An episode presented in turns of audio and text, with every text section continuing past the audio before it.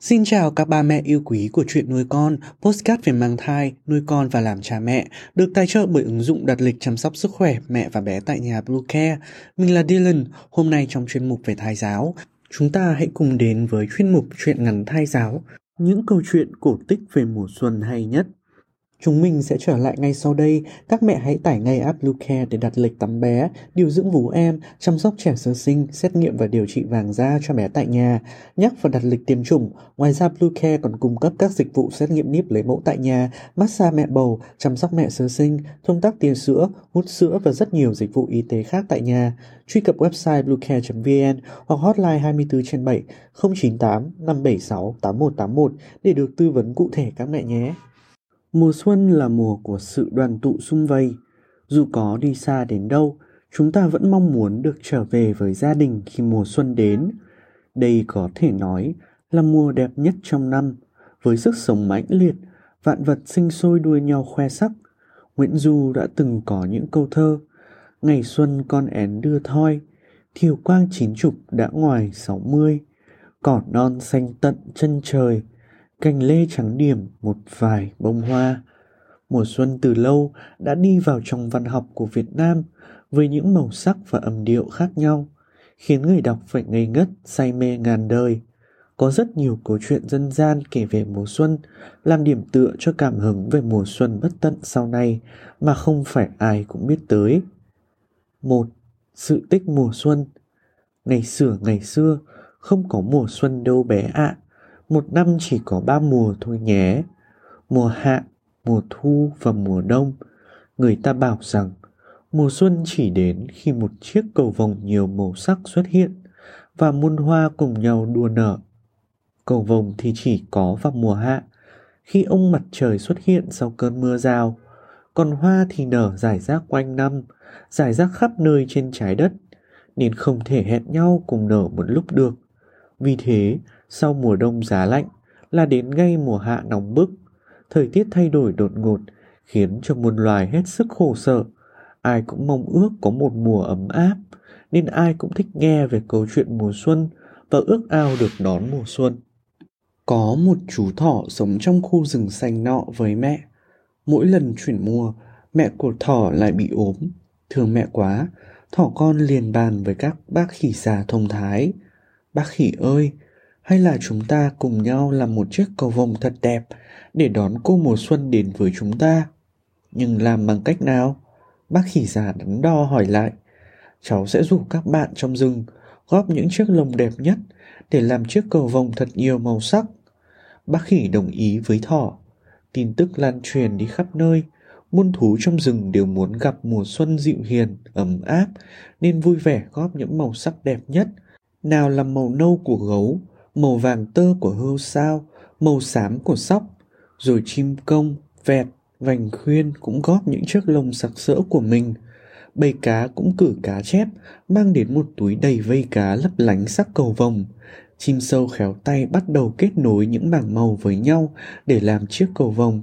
Trong khi đó, thỏ lên đường đi tìm các loài hoa, thỏ đi khắp nơi, băng qua hết khu rừng này đến khu rừng khác để gặp từng loài hoa thuyết phục các loài hoa nở cùng một lúc để đón mùa xuân về. Cảm động trước tấm lòng hiếu thảo của thỏ dành cho mẹ, các loài hoa đều đồng ý sẽ tích tụ dưỡng chất để chờ chị gió báo tin đồng loạt nở.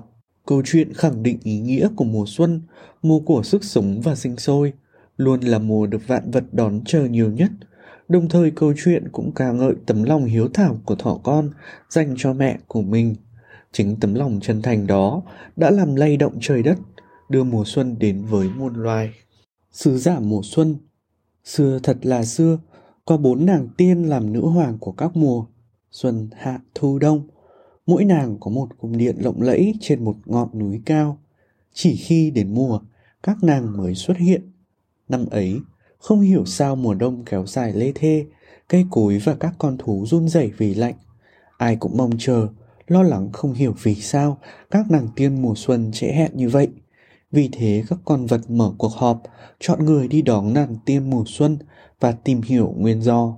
Sư tử tự nhận mình khỏe mạnh, dũng cảm nhất nên giành quyền đi đón nàng tiên mùa xuân. Nó hăm hở lên đường. Ngày đầu tiên, cậy sức khỏe tốt nên sư tử đi từ sáng đến tối.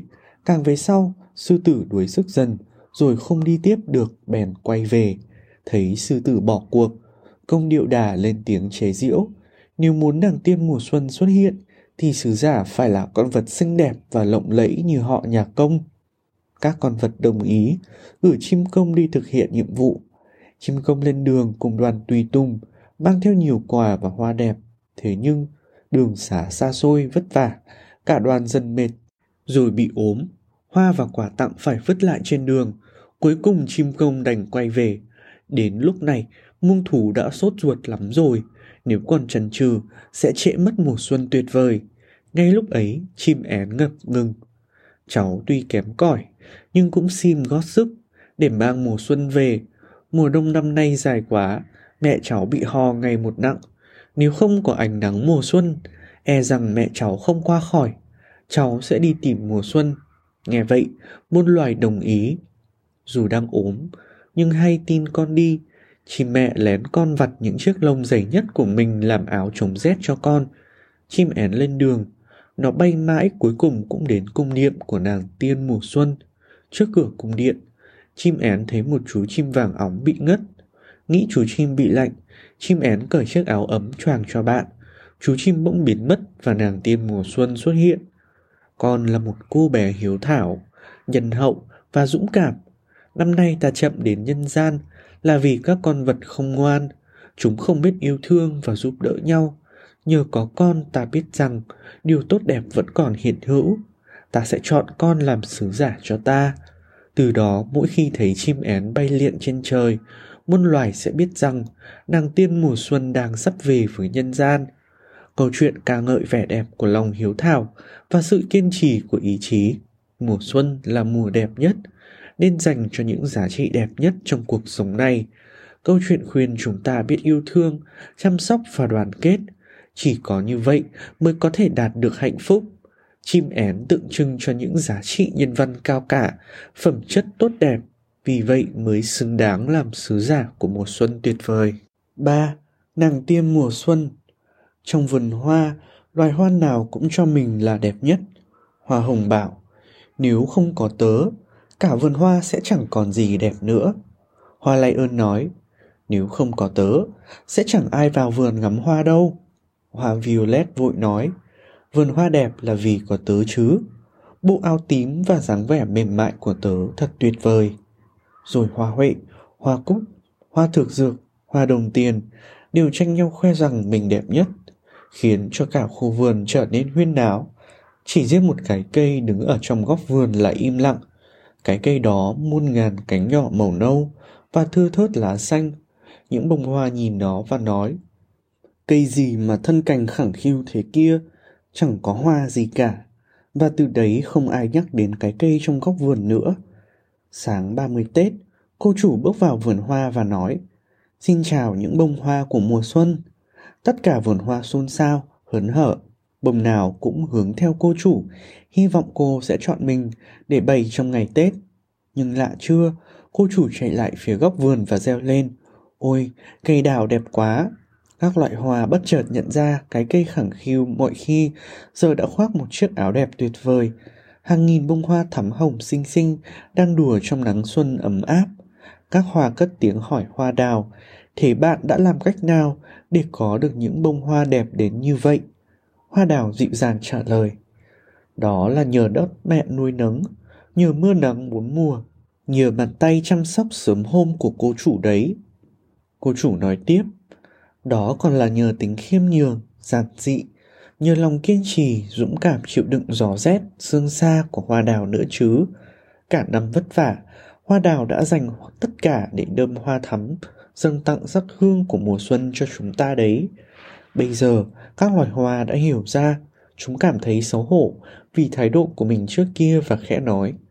Hoa đào ơi, chúng tớ muốn cùng bạn góp sắc hương trong ngày Tết có được không? Hoa đào và cô chủ đáp, tất nhiên rồi, nào các bạn, chúng ta hãy cùng nhau đón mừng năm mới nhé.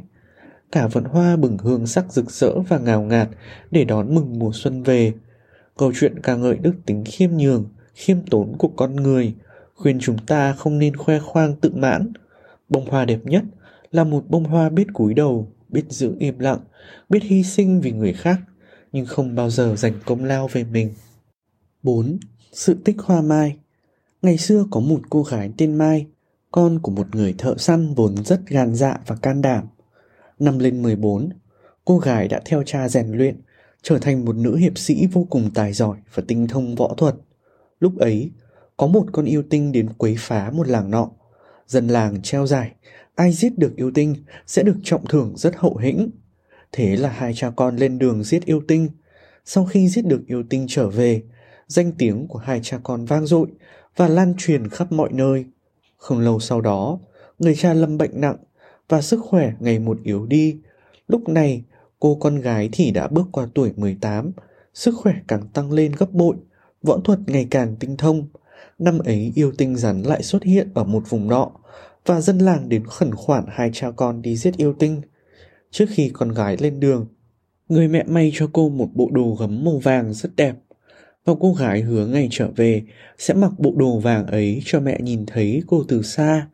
Sau đó hai cha con trèo non lội suối đi tìm yêu tinh để diệt trừ mối họa. Tuy nhiên người cha vì sức yếu nên Mai đã thay cha đảm đương trách nhiệm chống chọi với yêu tinh. Cuối cùng cô gái cũng giết được nó. Cảm thương trước tấm lòng hiệp nghĩa của cô gái, Táo quân đã khẩn khoản xin Ngọc Hoàng cho cô được sống lại và trở về với gia đình trong 9 ngày. Thế là từ đó, cô gái được trở về nhà trong hình hài nguyên vẹn với gia đình trong 9 ngày. Về sau, khi cha mẹ và người thân đều đã qua đời, cô gái không trở về nhà nữa, hóa thành một cây hoa mọc bên ngôi miếu mà người dân đã lập nên để thờ cúng cô. Thấy cây hoa lạ mọc lên bên miếu và cứ trổ hoa vàng suốt 9 ngày Tết, nên dân làng lấy tên cô gái đặt cho cây hoa là cây hoa mai và chiết nhánh mang về trồng khắp nơi để trừ tà đuổi quỷ, mang lại may mắn cho gia đình mỗi độ Tết đến xuân về. Hoa mai tượng trưng cho những điều may mắn trong cuộc sống. Câu chuyện nhằm ca ngợi tấm lòng nghĩa hiệp, hiếu thảo của cô gái dành cho cha của mình. Là một lời khẳng định chắc chắn, ở hiền sẽ gặp lành. Mùa xuân mang rất nhiều ý nghĩa biểu tượng, nhưng dù mang ý nghĩa nào, mùa xuân vẫn là mùa của trăm hoa đua nở, của sự sống sinh sôi và là mạch nguồn của sự sống.